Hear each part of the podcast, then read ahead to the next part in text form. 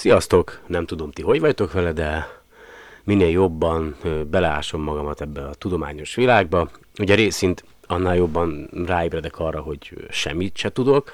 Tényleg olyan, olyan mértékű egyébként már az emberiség tudása, hogy, hogy ezt lehetetlen egyébként megtanulni, és aztán fejben tartani.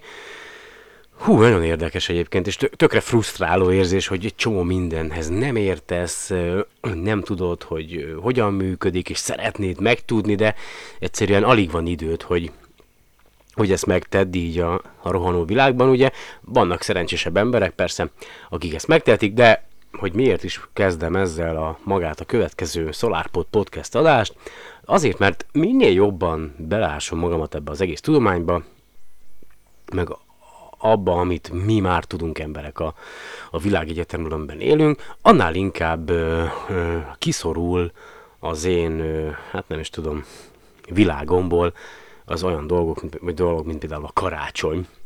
És ö, ugye itt, ahol most vagyunk, ö, hosszú történet, ez nem egyszerű, de a párom édesanyja ő, eléggé vallásos, én viszont nem.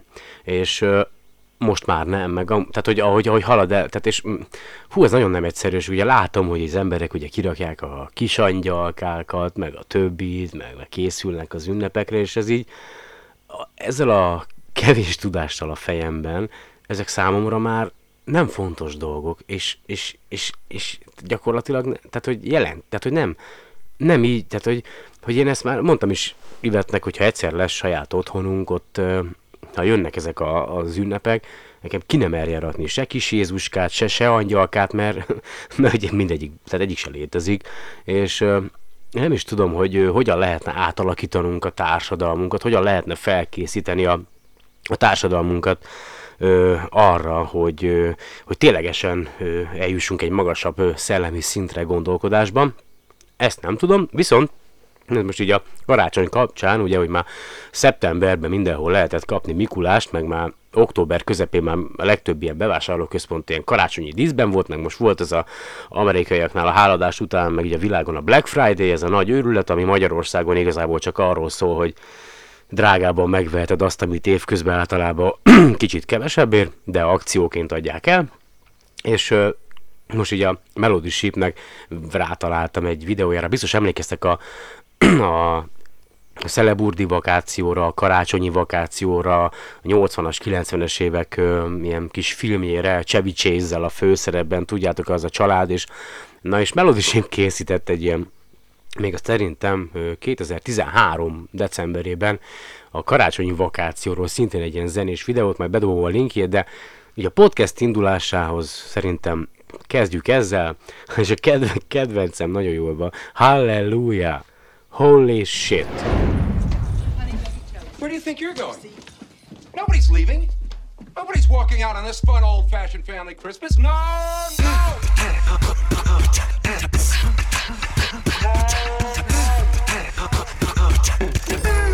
Hey, hey! We're kicking off our fun old-fashioned family Christmas by heading out into the country. It's Christmas, we're all in misery. No, no!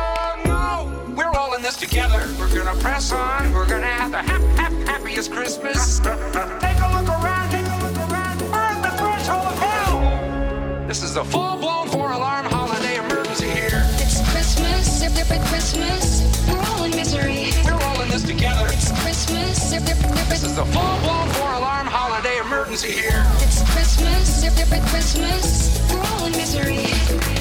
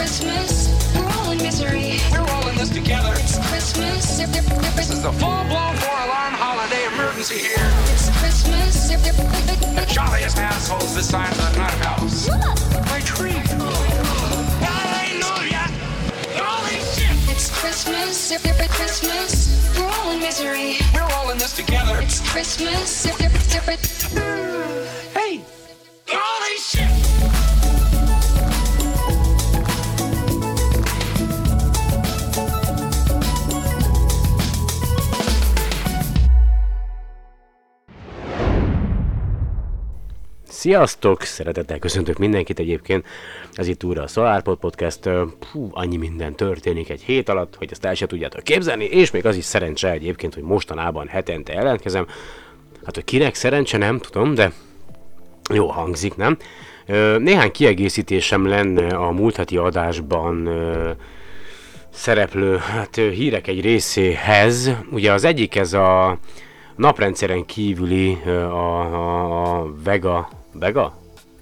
Ja, talán irányából érkező látogató, amelyet a, a Nemzetközi Csillagászati, nem tudom, eh, szövetség vagy egyesület ö, átnevezett, tehát ezeknek az objektumoknak egy teljesen új ö, jelölést adott viszonylag gyorsan, tehát az új jelölése ennek az objektumnak, ami, ami nagyon messziről érkezhetett, az egy I, vagyis hogy első interstellár, ugye az első csillagközi, csillagközi tehát az első általunk megfigyelt olyan objektum, amely a csillag, hát a naprendszeren kívülről érkezett, tehát egy I per 2017 U1 nevet vagy jelölést kapta, és elnevezték a Wamama vagy Wamama névre.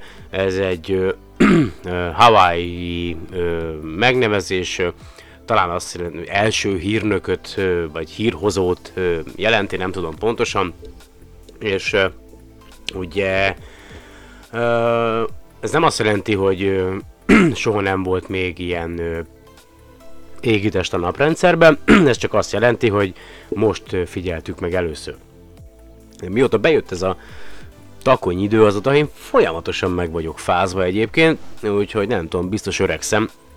Ö, aztán a másik még ezzel kapcsolatos kiegészítés, ugye, hogy magát ez, ez az objektum baromira gyorsan távolodik a naprendszerből, elméletileg ő 2019-ben már el is hagyja, van egy animáció az Európai űrügynökség oldalán, amelyben bemutatják, hogy mennyi az az idő, amíg kilép a naprendszerből, és meg még, még az Európai űrügynökségnek a, a Very Large, a nagyon nagy teleszkópja igyekezett folyamatosan megfigyelni ezt a naprendszeren kívülről érkező látogatót, és hát elég fura dolgokat fedeztek fel, mind a méretével, mind pedig az összetételével kapcsolatosan, mert ugye a, a, a, a- megfigyelések alapján 400 méter széles ez az objektum, viszonylag gyorsan ö, körbefordul a saját tengelye körül, és egy olyan, mint egy ilyen nagy ö, csillagközi szivar, mert 400 méter hosszú és durván 40 méter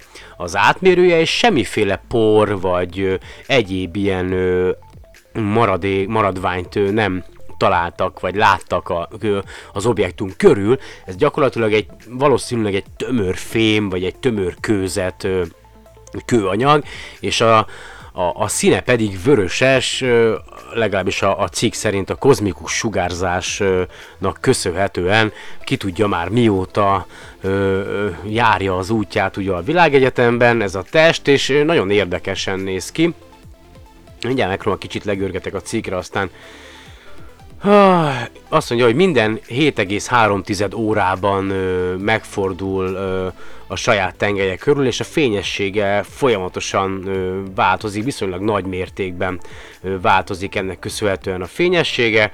Igen, és akkor a Vega irányából jött, és ö, tehát most jelenleg, lehet, hogy rosszul mondtam egyébként a legutolsó adásban, tehát akkor valószínűleg úgy volt, hogy olyan 26 ezer km per órás sebességgel érkezett be a naprendszerbe, és aztán a nap, ahogy elhaladt ugye a, a nap mellett, az felgyorsította olyan 90 akárhány ezer kilométer per órára, és, és itt is azt írják most az Európai űrügynökség oldalán, hogy olyan 95 ezer kilométer per órás sebességgel távolodik a, a naprendszertől, tehát tőlünk, és azt mondja, hogy ö, igen, jó, ugyanazt írja végül is, hogy a, durván 300, tehát ezzel a sebességgel, amivel érkezett, olyan durván 300 ezer évvel ezelőtt hagyhatta el a Vega rendszert, ugyanakkor a Vega 300 ezer évvel ezelőtt nem úgy abban a pozíciójában volt, ahol most látjuk, tehát ö, nem tudják, hogy pontosan honnan érkezett ö,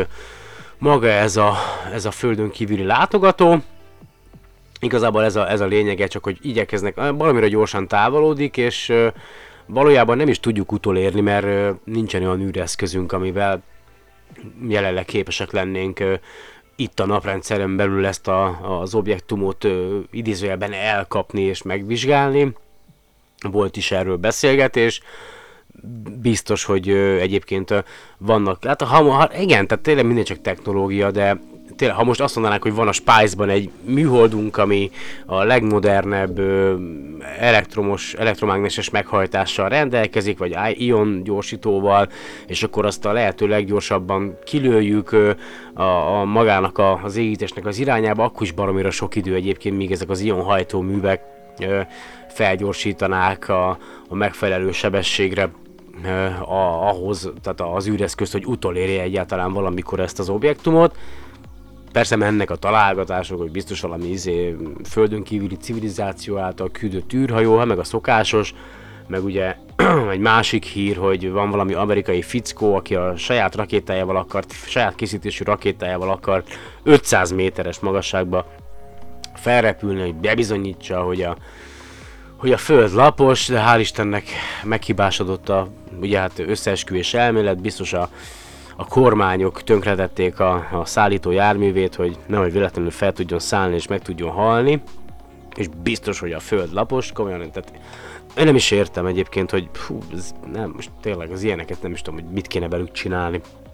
Ö, és egy másik ö, kiegészítés, ugye mondtam, hogy a, a rossz ö, 128 ö, felfedeztek egy bolygót, ugye, tőlünk 11 fényévnyire a rossz 128 névre keresztelt vörös törpe csillag körül, és ő rossz 128b-re nevezték el. Viszont egy érdekesség ez a témához, hogy még idén olyan májusban, ö, 2017 májusában kutatók az Arecsibói rádióteleszkóppal Puerto Ricoban felfedeztek egy furcsa jelet május 12-ben, má- május 10, bocsánat, május 12-én, és ö, amely ebből az irányból érkezett, a rossz ö, 128 ö, irányából, és akkoriban még, vagy akkor még nem tudták, hogy kering körülötte egy földméretű, és a, valószínű, hogy a földi hőmérséklethez hasonlókkal rendelkező bolygó.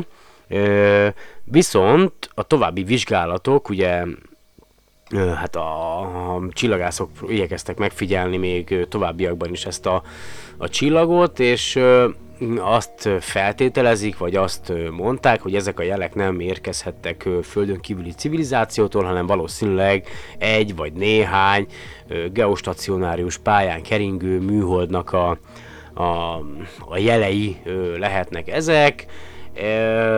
De hogyha belegondoltok, egyébként ezt sem mondják biztosra, legalábbis a, minden, mindenhol azt mondják, hogy talán ez lehet, talán az lehet, viszont ugye azóta a múlt héten, vagy körülbelül két hete napvilágot látott az, hogy e körül a csillag körül kering egy földméretű és a földi hőmérsékletekkel rendelkező bolygó. Úgyhogy mi van akkor, ha ez a jel tényleg egy intelligens civilizációtól érkezett, akik ott élnek azon a bolygón. Hm?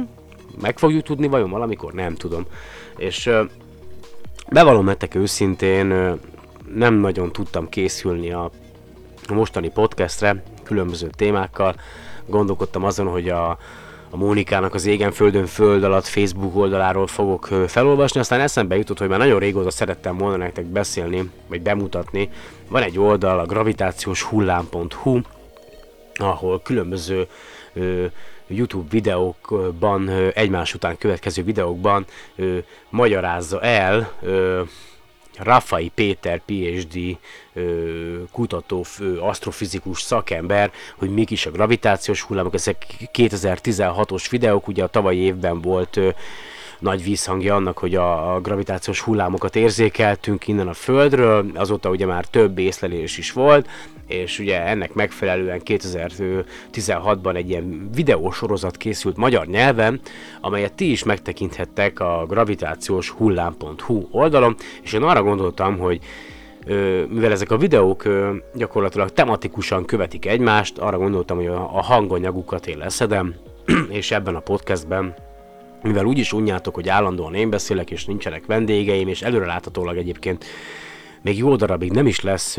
külső vendégem, részint abból adódóan, hogy hol és milyen körülmények között élünk most, részint abból, hogy nem igazán van időm százszázalékosan ezekkel a dolgokkal foglalkozni, és én nem is várom el tőletek, hogy hallgatóktól, hogy ti most engem mindenféle módon támogassatok, nem ez a lényege a podcastnek, vagy elfogadjátok, hogy ugye ilyen módon készülnek jelenleg az adások, vagy tényleg hál' Istennek azért viszonylag sok ö, egyéb már magyar nyelvű ö, tudományos podcast is van, ugye hát a, nem kell említenem a Szertárt, ő már, nagyon, ők már nagyon régóta csinálják, akkor ö, van itt a adatépítész, ö, adatépítész.hu, ha meglátogatjátok, van egy adatépítész podcast, nagyon érdekes dolgokkal foglalkozik ott is a, a készítője, főképp számítástechnikával, mesterséges intelligenciával, és elég, elég sok mindennel.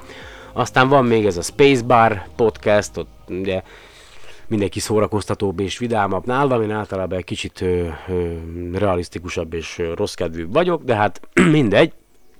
Eztől szép egyébként ez a világ, hogy sokszínűek vagyunk mi emberek, de szóval először is felolvasnám, hogy a gravitációs hullám.hu oldalon mi a bevezető, aztán pedig én elköszönök tőletek erre a hétre, nézzétek el nekem, és akkor innentől kezdve 45 percen keresztül, bő 45 percen keresztül én egymás után ö, köve, beraktam a videók hanganyagát, és akkor meghallgathatjátok ö, Rafai Péter, ö, asztrofizikust ö, gyakorlatilag arról, hogy mi is ez a gravitációs hullám, mik keltik a gravitációs hullámokat, mik ezek a LIGO detektorok, milyen jövőbeni felfedezések várhatók, ugye ez még mindig 2016-os videók, hogyan történt a felfedezés, Hollywooddal kapcsolatban, akkor mik ezek a LIGO együttműködések, hogyan vesz részt az ötvös csoport ebben az együttműködésben, és egyáltalán hogyan lehet bekapcsolódni, stb. stb. Tehát elég sok mindenre, ilyen feltett kérdésre válaszol a videókban, ti a gravitációs hullám.hu oldalon ezt személyesen is megtekinthetitek. Tehát mi az a gravitációs hullám, és mi ez az oldal egyáltalán a gravitációs hullám.hu oldal? A gravitációs hullámok a téridő fodrozódásai, amelyek létezésére és tulajdonságaira Einstein pontosan 100 évvel ezelőtt az általános relativitás elmélete részeként következtetett. Az elmélet szerint gravitációs hullámokat a mozgó tömegek keltik, a forgásukról leválva fénysebességgel terjednek tova, és ahol áthaladnak, ott a tér, idézőjelben görbületét, vagyis a térbeli pontok távolságát változtatják meg. Jól lehet, az 1970-es évek óta már közvetett bizonyítékok állnak a tudósok rendelkezésére, amelyek a gravitációs hullámok létezésére utalnak, e hullámokat észlelni mostanáig minden próbálkozás ellenére sem sikerült. A gravitáció a leggyengébb a természetben előforduló kölcsönhatások közt, így a gravitációs hullámok által okozott távolságváltozások, amelyek kimérése jelenteni a hullámok közvetlen bizonyítékát, még hatalmas tömegű űrbéli objektumok, például fekete lyukak, neutron csillagok vagy szupernova robbanások hullámai esetén is csak az atommagok méretének picin töredékét jelentik.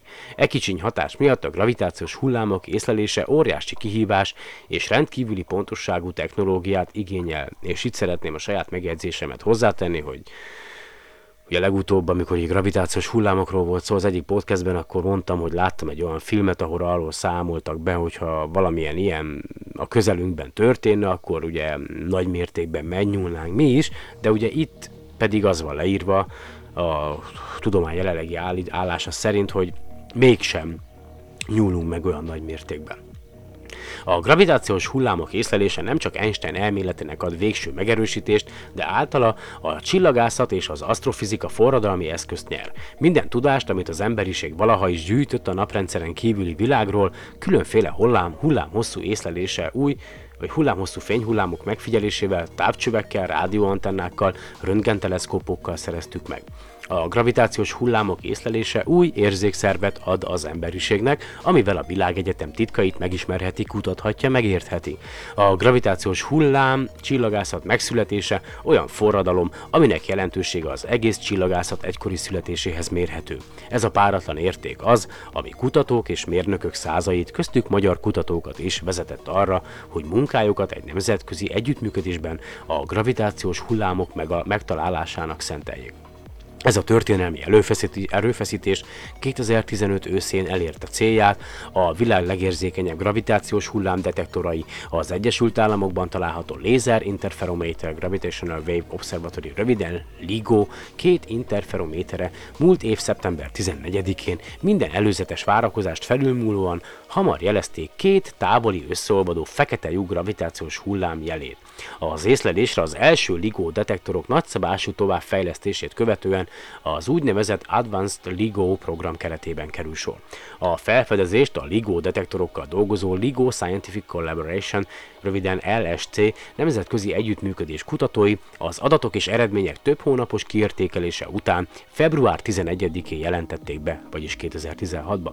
Magyarországon a bejelentésre a Magyar Tudományos Akadémia épületében került sor, ahol a kollaborációt annak magyar tagjai köztük dr. Raffai Péter asztrofizikus, az ELTE adjunktusa képviselték.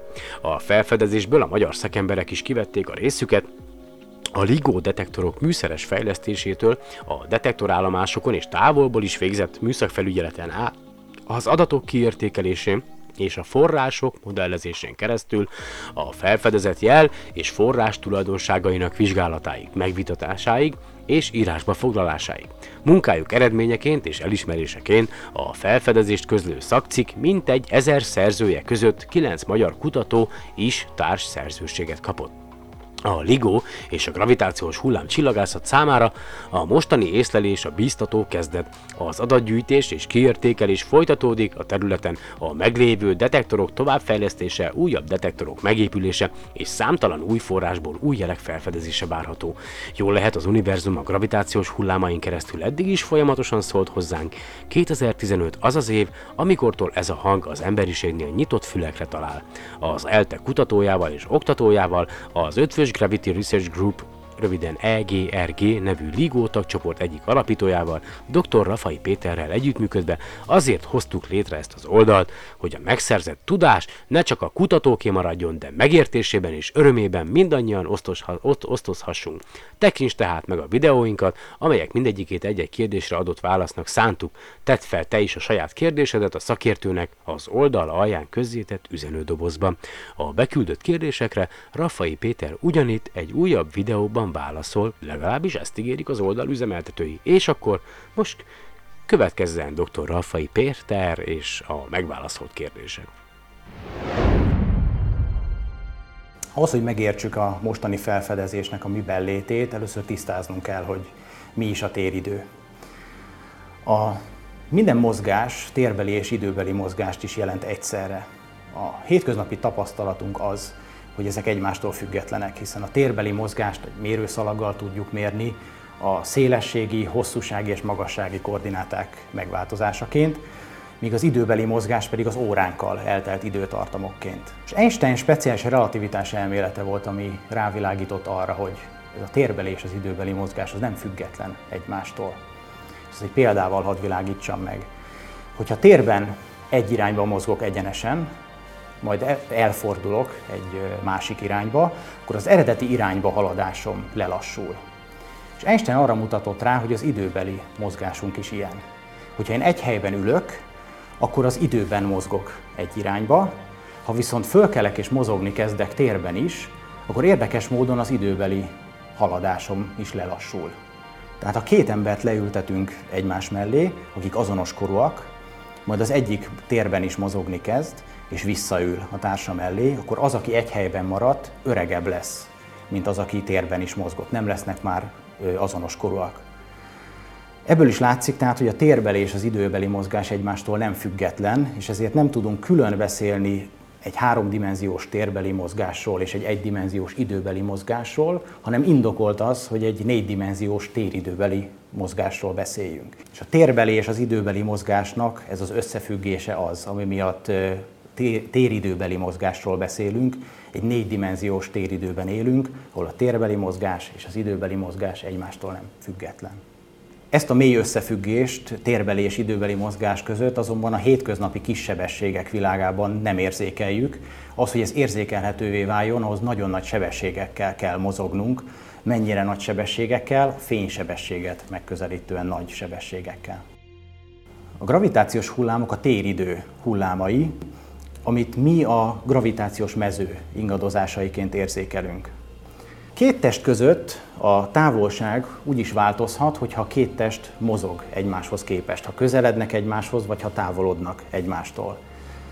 Einstein 1915-ben közölt általános relativitás elmélete mutatott rá, hogy van egy másik lehetőség is arra, hogy a két test között, akár mozgás nélkül is ez a távolság megváltozzon, méghozzá úgy, hogy ha a két test közötti térben a gravitációs mező az ingadozik. Ez az ingadozás a két test közötti teret képes megnyújtani vagy megrövidíteni. És hogyha ez az rövidülés és a megnyúlás ez hullámszerűen történik, akkor beszélünk gravitációs hullámokról.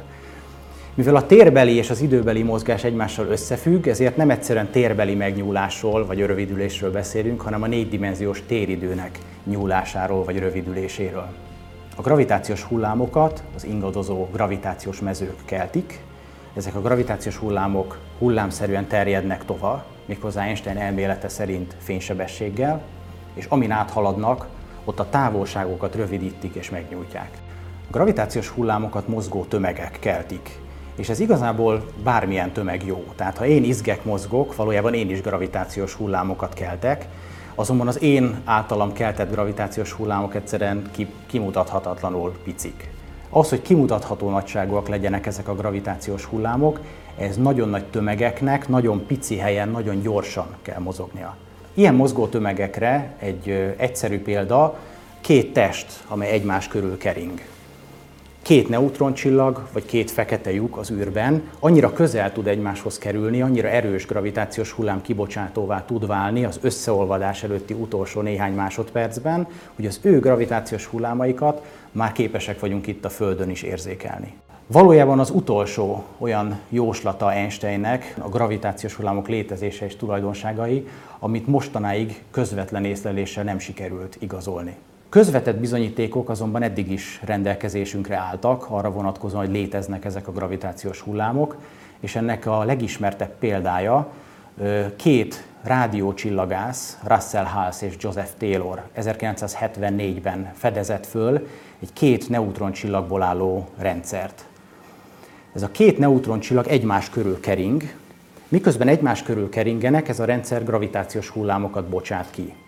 A gravitációs hullám kibocsátás miatt energiát veszít a rendszer, ezért a két neutroncsillag egymás felé zuhan, egyre közelebb és közelebb kerül egymáshoz.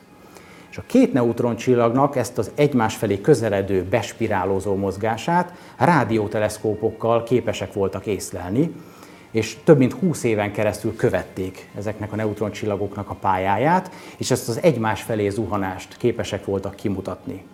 És az egymás felé zuhanás, ez pont olyan ütemben történik, minthogyha ez a rendszer gravitációs hullámokat bocsátana ki, és a kibocsátás miatt pontosan annyi energiát veszít, mint amit Einstein az elméletével megjósolt. A tudományos közvélemény el is fogadta, és 1993-ban Nobel-díjjal is utalmazta.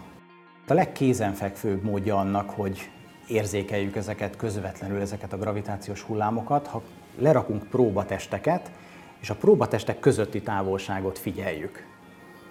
Az, hogy ki tudjunk mutatni egy gravitációs hullámot, ami áthalad ezen a rendszeren, az nagyon nagy pontossággal kell ezeknek a testeknek az egymáshoz képesti távolságát mérni. Ma a legérzékenyebb eszközök, amik távolságot képesek mérni, az úgynevezett interferométerek. A LIGO detektorok a világ legérzékenyebb interferométerei. Két gravitációs hullámdetektor létezik az Egyesült Államokban, ez a két LIGO detektor. Ezek azok, amik most működtek, és egy több hónapos adatgyűjtési időszakon vannak túl. Ezek a következőképpen működnek. Van egy lézerforrásunk, amiben egy lézernyalábot bocsátunk ki. Ezt a lézernyalábot aztán egy úgynevezett félig áteresztő tükörrel két nyalábra osztjuk szét. A két nyaláb közül az egyik az az eredeti iránynak megfelelően egyenesen halad tovább, míg a másik az eredeti irányhoz képest 90 fokban merőlegesen eltérülve halad tovább. Ezután a két lézernyaláb 4 km hosszan egy-egy vákumcsőben halad, míg nem elér az interferométer két úgynevezett karja végén egy-egy végpont tükröt, amely végpont tükrökör visszaverődik mind a két nyaláb. A visszaverődés után a két nyalábot ismét visszairányítjuk a félig átteresztő tükörhöz, ahol ez a két lézernyaláb egymással találkozik. Ha az interferométer karjai azonos hosszúságúak, a két lézernyaláb pont úgy találkozik egymással, hogy kioltják egymást. Hullámokról beszélünk, ezek a hullámok pont úgy érkeznek meg egymáshoz, hogy kioltás történik. Ha viszont egy gravitációs hullám áthalad ezen a detektoron, a végponttükröket, amik ingaként vannak felfüggesztve, megrázza. Megváltoztatja az egymáshoz képesti távolságukat, a megváltozó távolság miatt pedig megszűnik a kioltás a lézernyalábok között, és ismét felfénylést látunk. És minél nagyobb mértékű felfénylést észlelünk, az azt jelenti, hogy annál nagyobb amplitúdójú gravitációs hullámokat észlelünk. Ezek a LIGO detektorok képesek kimérni azt is, hogyha a tükröknek a távolsága egy proton méretének tízezred részével megváltozik. Ezért ezek nagyon érzékeny műszerek, folyamatosan zajokat is észlelünk velük, hiszen az érzékenységük miatt a tükröket nem tudjuk teljesen elszigetelni a környezeti zajoktól, tehát a jelkeresés az mindig egy zajos környezetben történik. Egy nagy detektor zajban elbújtatva kell valahogy megtalálnunk azokat az apró pici gravitációs hullámokat, amik ezeket a tükröket szintén megmozgatják.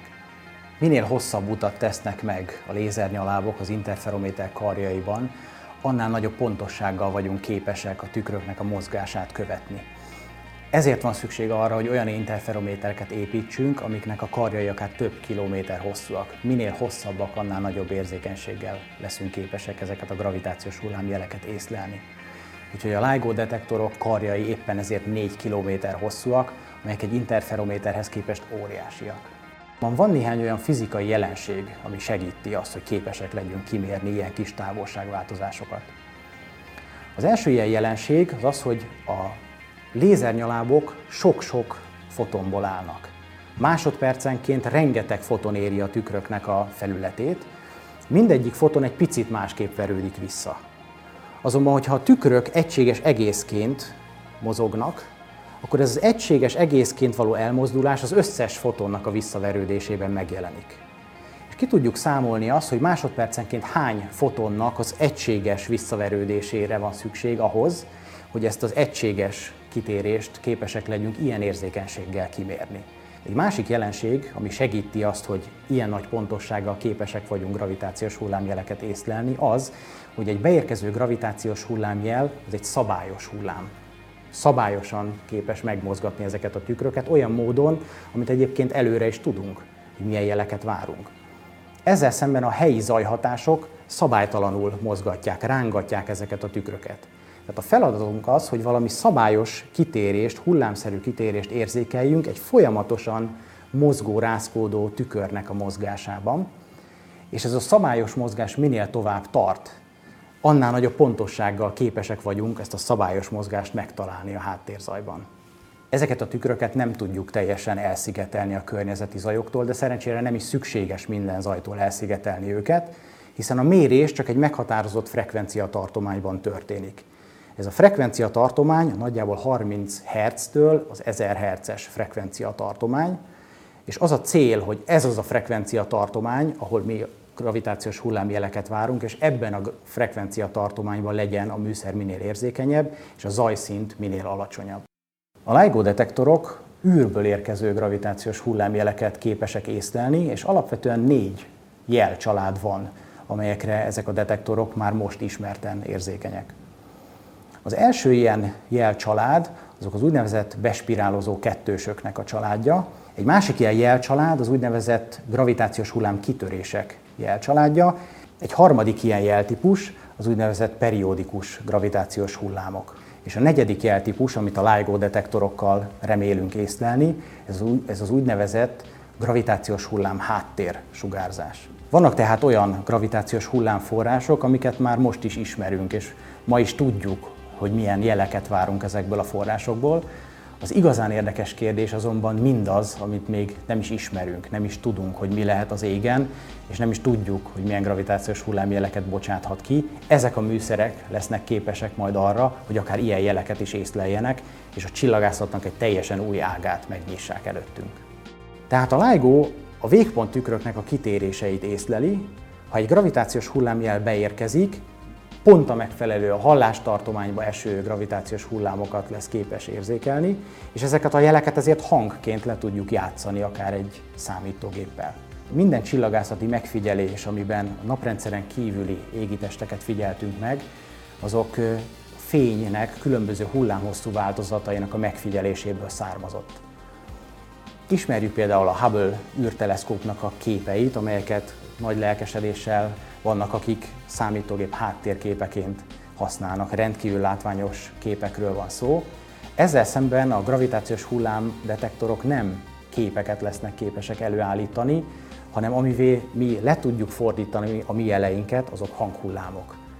Tehát ha egy hasonlattal kellene élnem, akkor mi nem háttérképeket vagyunk képesek előállítani, hanem az okostelefonok számára csengő hangokat. A LIGO detektorok a világ legérzékenyebb interferométerei. Két gravitációs hullámdetektor létezik az Egyesült Államokban, ez a két LIGO detektor.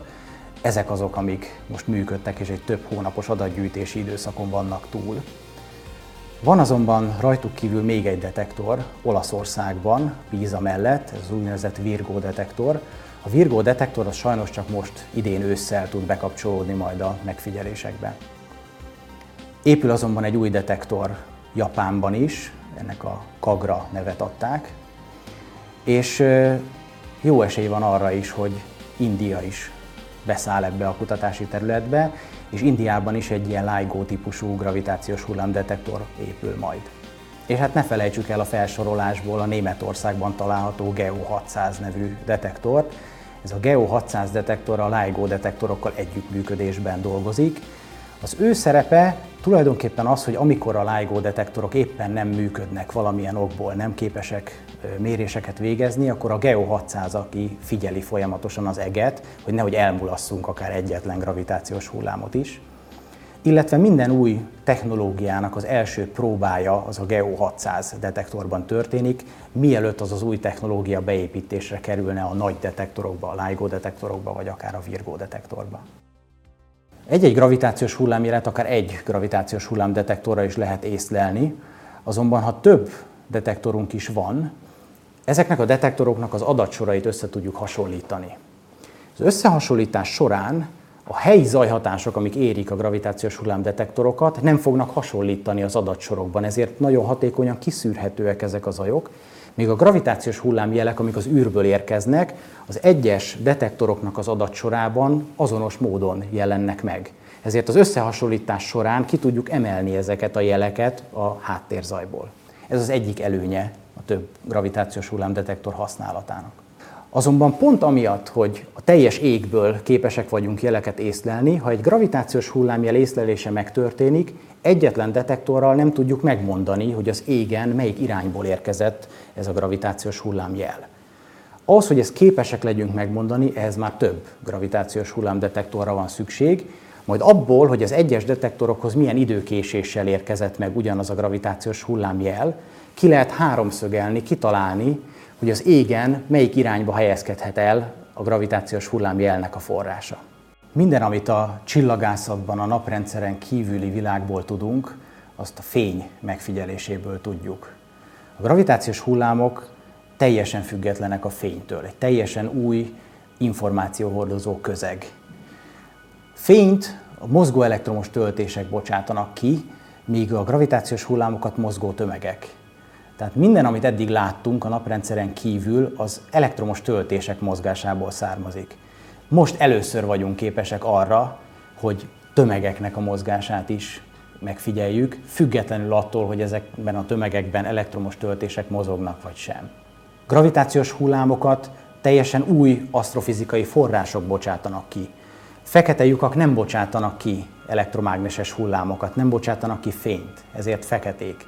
Gravitációs hullámok megfigyelésével képesek vagyunk azt is észlelni, ha két fekete lyuk mozog egymás körül. Erre eddig nem volt lehetőség. A gravitációs hullámdetektorokkal erre is képesek vagyunk. Tehát a csillagászatnak egy teljesen új ága kezdődik most el. Képzeljünk el egy marslakót, akit idehozunk a Földre, és beültetünk egy szimfonikus zenekar koncertjére. És képzeljük el azt, hogy ez a marslakó csak látni képes. Látja azt, hogy emberek így mozognak, így mozognak. Van egy közönség, aki így mozog. Mindent lát, de semmit sem hall. És most képzeljük el azt az esetet, hogy hirtelen megnyílik a füle ennek a marslakónak, és végre nem csak látni képes mindazt, ami körülötte zajlik, hanem hallani is. Ennek a marslakónak ezután képesek leszünk elmagyarázni, hogy mi az a D-dur, mi az az ámol. Egészen absztrakt fogalmakat képes lesz megérteni. És végre ez a marslakó megérti az összképet, és megérti ennek az összképnek a lényegét is. Miért vagyunk ott, és mi az, ami történik körülötte. Eddig süketek voltunk az univerzum folyamataira, a gravitációs hullámjelek észlelésével viszont végre hallunk. A LIGO detektoroknak már korábban is volt működési időszaka, már gyűjtöttek adatokat, azonban a mostaninál sokkal kisebb érzékenységgel, nagyobb zajszint mellett. 2010-ben zárult le a LIGO detektorok utolsó adatgyűjtési időszaka, és ezután egy körülbelül 5 évig tartó átszerelési perióduson mentek keresztül, amikor rendkívül sok komponens a detektornak ki lett cserélve, éppen azért, hogy a zajszintet minél alacsonyabb szintre csökkentsük. Ezt hívják az úgynevezett Advanced LIGO programnak. Az első megfigyelési időszaka tavaly szeptemberben kezdődött, és idén január közepén zárult le. Reális becslések alapján az első észlelést valamikor 2017 vagy 2018-ra vártuk, ehhez képest az első felfedezés meglepően korán érkezett. Az Advanced LIGO detektorok első működési időszaka hivatalosan szeptember 18-án kezdődött, azonban a detektorok már szeptember 12-e óta gyűjtöttek adatokat. És mindenki meglepetésére szeptember 14-én, magyar idő szerint 10 óra 50 perc 45 másodperckor mind a két gravitációs hullámdetektor jelzett mindössze 7 millisekundum különbséggel. Az, hogy ez az észlelés megtörtént, ezt a jel beérkezése után három perccel már rögzítette egy keresőprogram, és egy automatikus riasztást küldött levelező listára, jelzett, hogy bizony egy jelészlelése történt. Ilyenkor azonban nem tudjuk rögtön azt mondani, hogy igen, megvannak a gravitációs hullámok, hónapokig kell elemezni az adatokat, mire biztosak lehetünk, hogy valóban egy gravitációs hullámjel észlelése történt, és valóban egy űrből érkező gravitációs hullámjel, hiszen rengeteg olyan földi zajforrás van, ami egyébként nagyon sok hasonló kiugró eseményt tud okozni, mint amilyen akár egy gravitációs hullámjel lehet. Úgyhogy szeptember 14-e után hetekig, hónapokig zajlott a adatoknak a kiértékelése, az elemzés, a vita, és az adatoknak az értelmezése, hogy ezek a jelek ténylegesen mennyiben felelnek meg a várakozásunknak, és ami egy döbbenetes jellemzője ennek a mérésnek a pontosságának, az az, hogy a felfedezés során a tükröknek a kitérése, a legnagyobb kitérése is mindössze egy proton méretének 4 század része volt. És az, hogy ez a felfedezés megtörténhetett, ez azt mutatja, hogy képesek vagyunk ilyen kis távolságváltozásokat is kimérni. A LIGO detektorok képesek erre, és a LIGO detektorok érzékenysége ennél még tovább fog nőni a közeljövőben. Ráadásul azért, hogy a detektort magát és a jelkereső programokat teszteljék, a LIGO tudományos együttműködésnek egy szűk köre mesterséges jeleket is bejuttat a zajba, a detektorok adataiba. Ezért, hogyha valamilyen riasztás történik, nem csak azt kell eldöntenünk, hogy zajesemény történt, vagy valami olyan esemény, ami ténylegesen gravitációs hullámjel lehet, hanem hetekig, hónapokig tart, mire kiderül egy formális bejelentés során, hogy ez a szűk társaság milyen jeleket juttatott mesterségesen a zajba.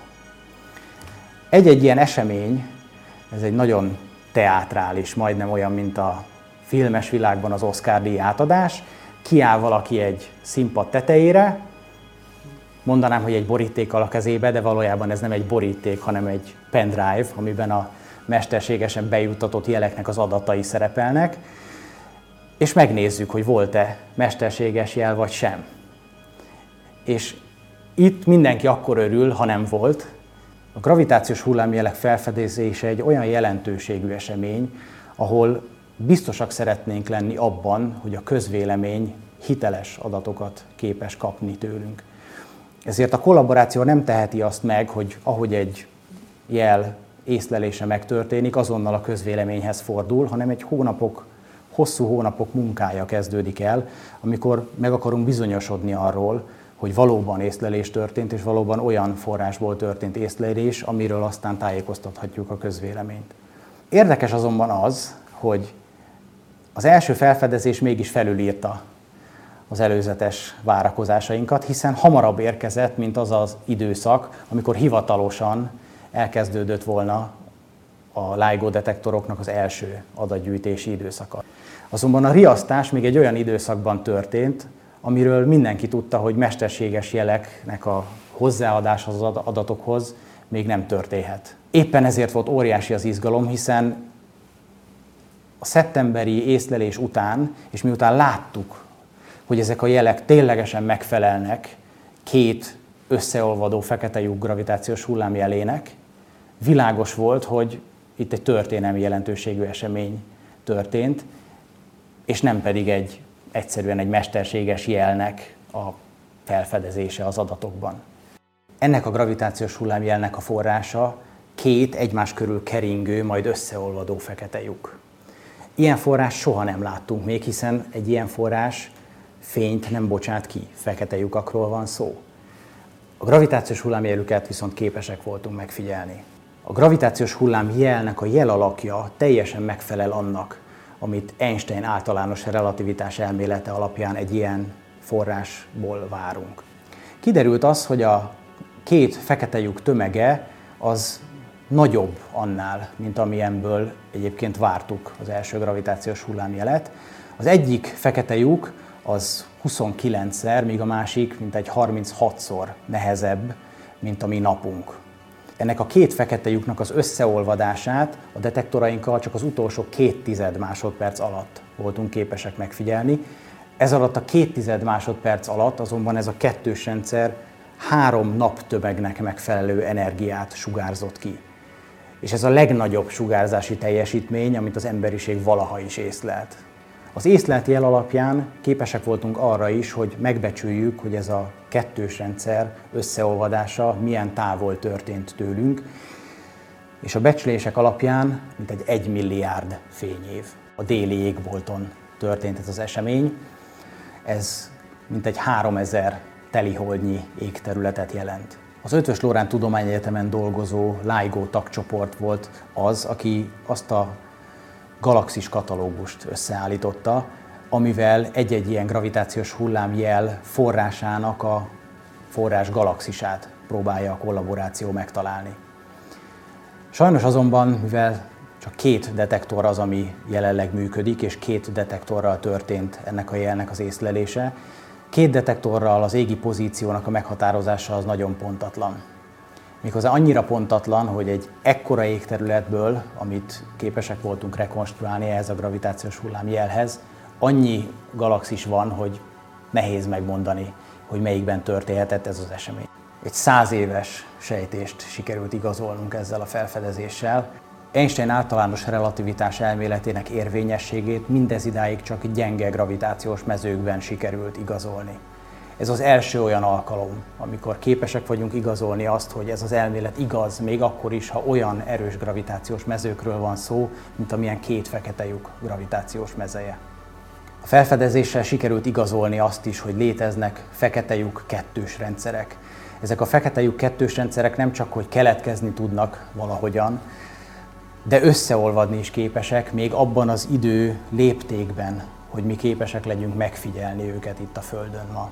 Az, hogy ez az észlelés ilyen hamar és ilyen váratlanul érkezett, az azt is mutatja, hogy ilyen összeolvadásból elég sok van, elég gyakran történik, és azoknak volt igaza, akik optimisták voltak ebben, és azt gondolták, hogy gyakran megtörténnek ezek az összeolvadások.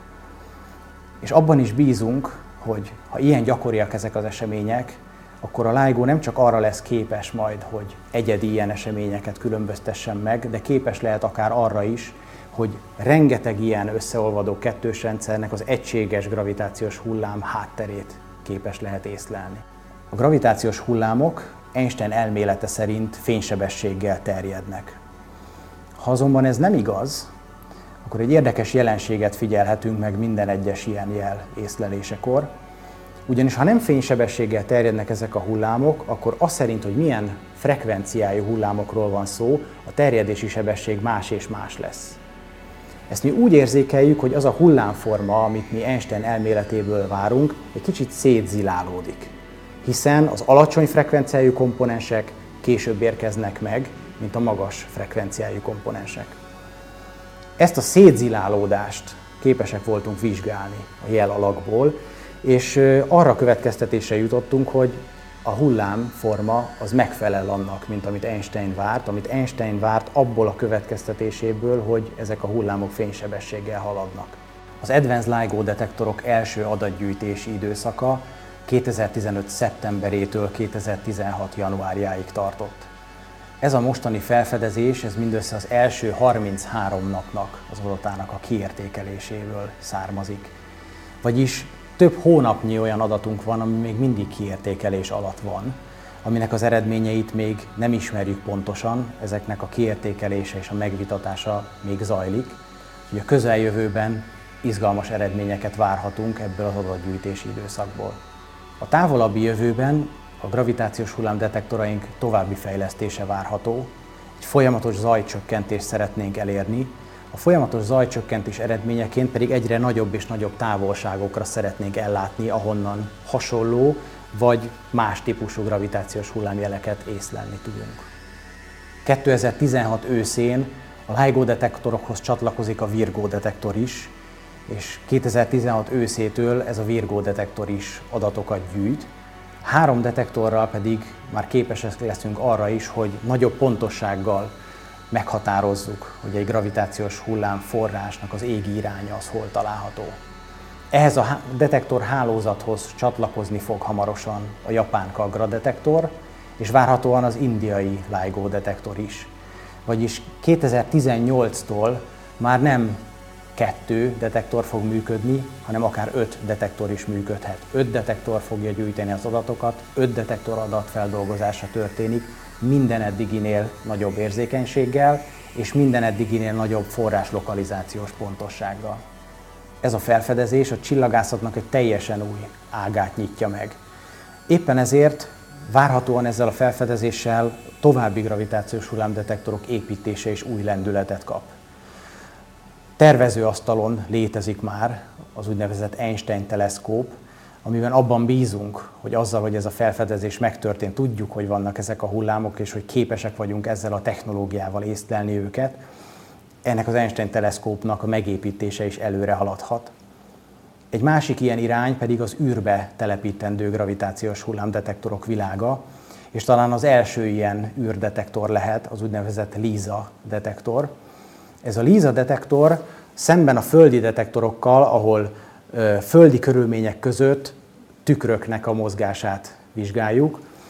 A LISA detektorban három darab háromszög alakban elhelyezett műholdnak az egymáshoz képesti mozgását próbáljuk hasonlóan egyébként lézernyalábokkal észlelni. Ez a detektor nem lesz érzékenyebb a gravitációs hullám jelekre, nem lesz érzékenyebb a földi detektoroknál, viszont teljesen más gravitációs hullám forrásokra lesz érzékeny. Einstein általános relativitás elmélete már száz éve létezik. Azonban kezdettől fogva világos volt, hogy ez nem egy egyszerű elmélet. Az Einstein egyenletének nagyon bonyolult megoldása is léteznek. Éppen ez az, ami aztán a science fiction íróknak is a fantáziáját beindította, hiszen ennek az egyenletnek a megoldásaiból úgy tűnik, hogy nem is annyira lehetetlen akár az időutazás, akár térben nagy távolságokra eljutni, gondoljanak csak a féregjáratokra, amik akár galaxisokat köthetnek össze. Azzal, hogy ezt a felfedezést elértük, egy kicsit közelebb kerültünk ahhoz, hogy megértsük ezt az elméletet, és egy kicsit közelebb kerültünk ahhoz, hogy megnyíljon, megnyíljon az esély arra, hogy a science fiction írók képzeletében létező dolgokat esetleg egyszer talán valósággá tegyük. A 2014-es év egyik slágerfilmje volt a Csillagok között című tudományos fantasztikus film, aminek a tudományos szakértője Kip Thorne volt. Ő részt vett a film forgatókönyvének is az elkészítésében. És Kip Thorne-nak nagyon nagy érdemei vannak abban, hogy a LIGO projekt megvalósulhatott, és ő a mai napig tagja annak a kollaborációnak, aminek mi is itt az Ötvös Lórán Tudományegyetemen tagjai vagyunk. És elmesélte azt a történetet, hogy a filmben a kutatók a Saturnus mellett egy féregjáratot fedeznek fel. És a filmből nem derül ki, hogy ez a felfedezés hogyan történik.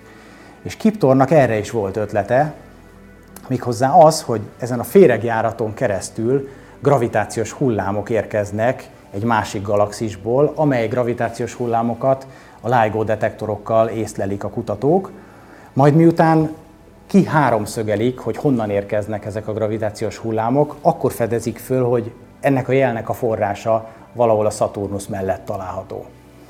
A Saturnus mellett azonban semmiféle olyan forrásról nem tudunk, ami ilyen jeleket bocsátana ki.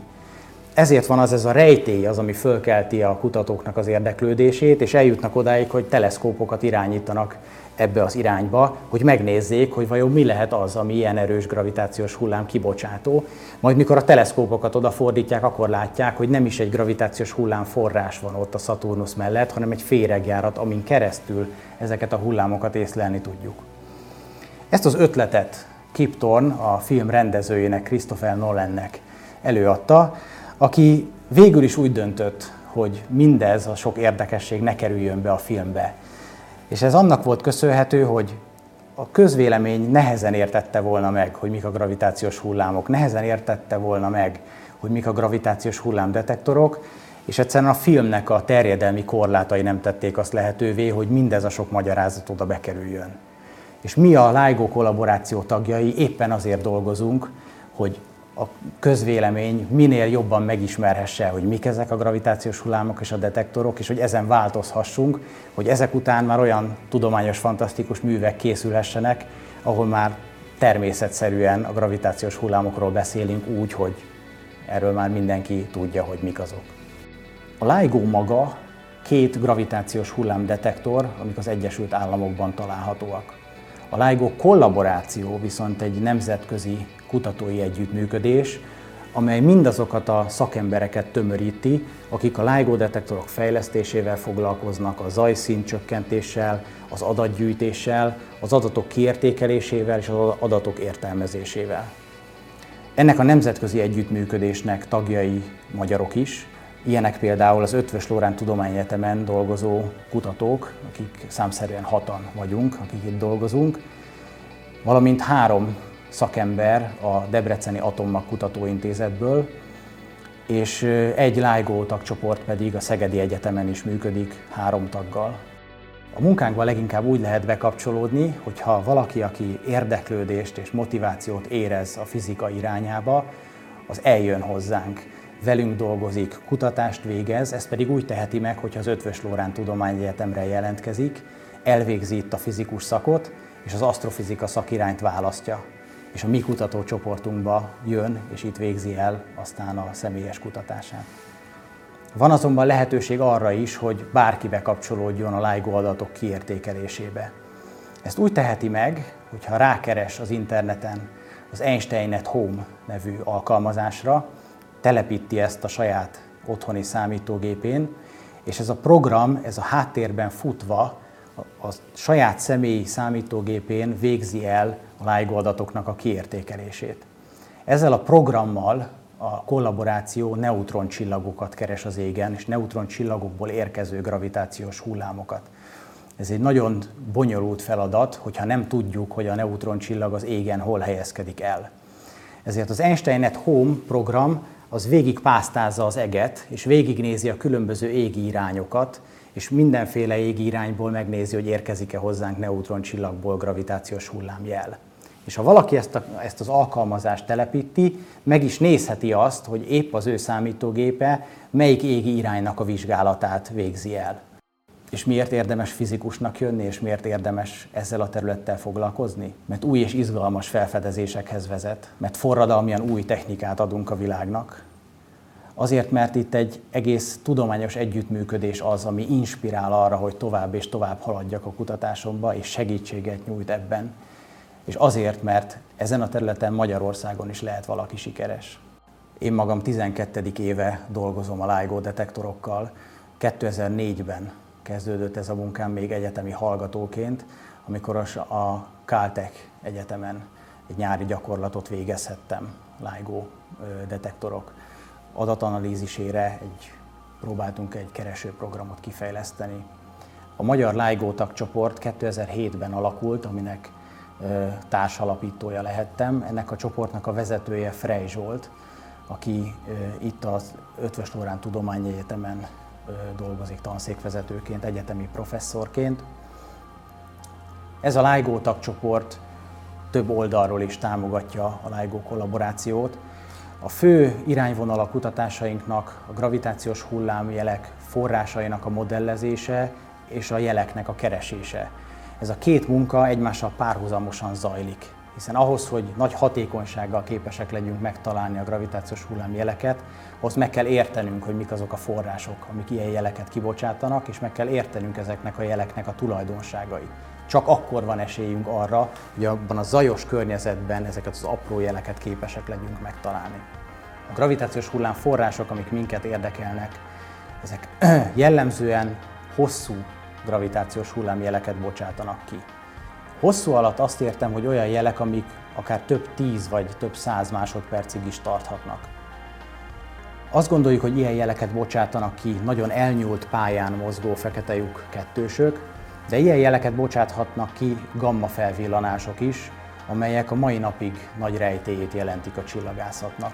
Nem egy megértett forrásról van szó, éppen ezért óriási nagy értéke lenne, ha ezekből gravitációs hullámokat észlelnénk, és ez által érthetnénk meg, hogy mi az a folyamat, ami ezekhez a gamma felvillanásokhoz vezet. A kutatásunknak egy másik irányvonala, gravitációs hullámjelek mellett szeretnénk észlelni egyes forrástípusokból elektromágneses jeleket, fényjeleket is. Ahhoz, hogy ezeket a fényjeleket megtaláljuk, ehhez a teleszkópjainkat megfelelő irányba kell fordítanunk, ahol egy olyan esemény történik, ami egyszerre bocsát ki gravitációs hullámokat és fényjelet is. Ahhoz, hogy megtaláljuk az égen ezeket a forrásokat, ahhoz nem elég csupán lokalizálni ezeket a forrásokat a detektorainkkal, de sokkal nagyobb hatékonysággal találhatjuk meg a forrásokat, ha tudjuk azt, hogy melyik galaxisokból érkezhetett a jel.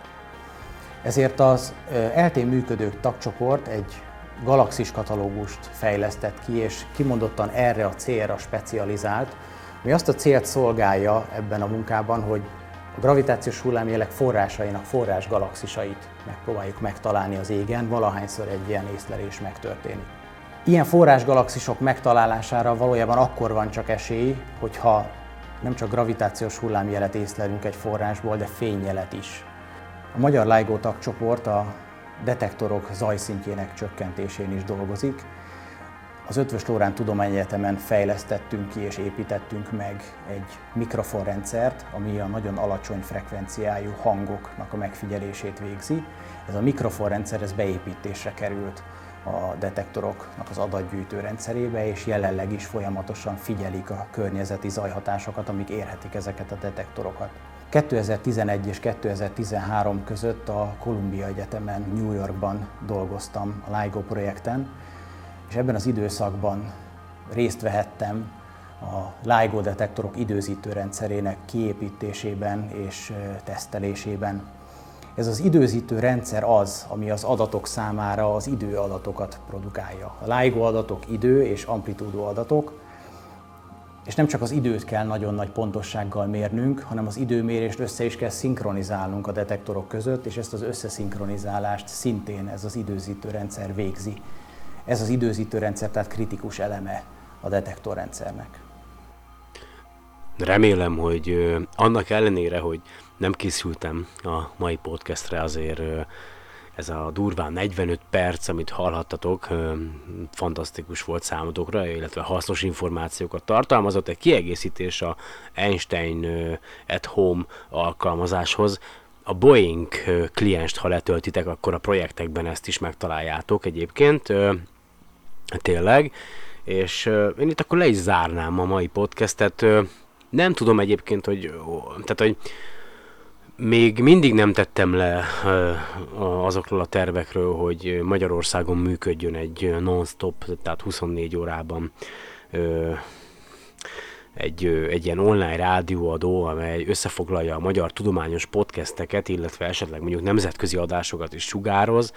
Terve van véve, de jelenleg egyéb problémáim is vannak. Jelenleg az a legfontosabb problémánk, hogy nincs otthonunk, ahol lakhatnánk, már mint saját, most csak átmenetileg vagyunk egy helyen, és ez nem állapot, tehát nem hiszem, hogy így ö, 40 éves embernek, vagy közel a 40-hez ö, más emberek nyakán kéne élnie, ez csak egy ilyen átmeneti időszak, remélem, hogy pénzt gyűjtsünk ahhoz, hogy aztán majd úgy ismét eladósodhassunk. Nincs ezzel semmi gond, ilyen a jelenlegi társadalmunk, viszont ami lényeges és fontos információ, legalábbis én így gondolom, a világegyetem hatalmas, máshol is garantáltan kialakulhatott az élet, ugyanúgy, mint itt a, a Földön. Én úgy gondolom, hogy hasonló szinten lévő civilizációk voltak a világegyetem történetében, és vannak is, és valószínűleg lesznek is, sőt, úgy gondolom, hogy nálunk sokkal, de sokkal fejlettebb civilizációk is jelen lehetnek a, a végtelenben, és úgy gondolom, hogy mindannyian keressük egymást, szerintem nagyon sok civilizáció számára egy fő kérdés, fontos kérdés, hogy egyedül vannak-e a világegyetemben. Jelzem, ha egyszer majd halljátok a hangom, nem vagytok egyedül, mi is itt vagyunk. És egy másik is érdekes dolog, hogy Isten nem létezik. Se angyalok, se lélek, egyszerűen csak ö, biológiai ö, lények vagyunk, és kémiai folyamatok vezérelnek minket. Ö, furcsa, hogy hosszú éveken keresztül én is tényleg, tényleg mindennel próbálkoztam. Spiritil, spiritualizmus, meg mágia, meg anyám kínja. El se tudjátok képzelni, hogy én milyen utat jártam végig, és, és aztán rá kellett, hogy döbbenjek, hogy minden, ez az egész ö, nagy ö, ö, hazugság. És ö, egy másik érdekes dolog még így a podcast végére, hogy ö, egyszer-kétszer beszélgettem így ismerősökkel, meg a munkahelyen is, hogy, hogy vajon mi lehet gyorsabb ugye a fénynél, és, és én is úgy gondolom, hogy maga a kvantum világ adhat megoldást erre, mert ugye persze minden embernek vannak megérzései, tudjátok, hogyha szoros kapcsolatban álltok valakivel, akkor megérzitek, hogyha azzal az emberrel történt valami, és gyakorlatilag a, a fénynél sokkal gyorsabb sebességgel érzitek meg azt, hogy valakivel történt valami probléma, vagy éppen valami nem stimmel, és ez biztos, hogy a kvantum összefonódással hozható összefüggésben, úgyhogy én nagyon bízom benne, hogy a kutatók, a szakemberek, akik ezzel foglalkoznak, fantasztikus áttöréseket fognak elérni még az én életemben, és tényleg fiatalok, srácok, tanuljatok.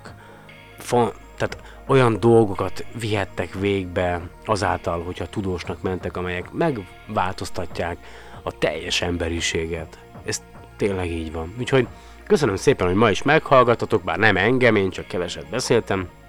Remélem, hogy egyébként újra találkozunk. Nézzétek el, három műszak meg egyéb teendőim mellett tényleg nem volt időm ö, túlságosan felkészülni a mai adásra, de volt egy ilyen Jolly Jokerem, amit már régóta szerettem volna nektek ö, lejátszani, megmutatni. Lisó voltam a házigazdátok, ha bármilyen kérdésetek, véleményetek volna, megírhatjátok nekem a solarpod2016 e-mail címre, illetve a facebook.com per solarpod oldalon is írhattok üzenetet. A podcast elég sok helyen megtalálható, iTunes, Stitcher, radio.net, TuneIn, tehát igazából elég sok helyen fönt vannak. Az elérhető, RSS elérhetőség is van, tehát amit csak szeretnétek.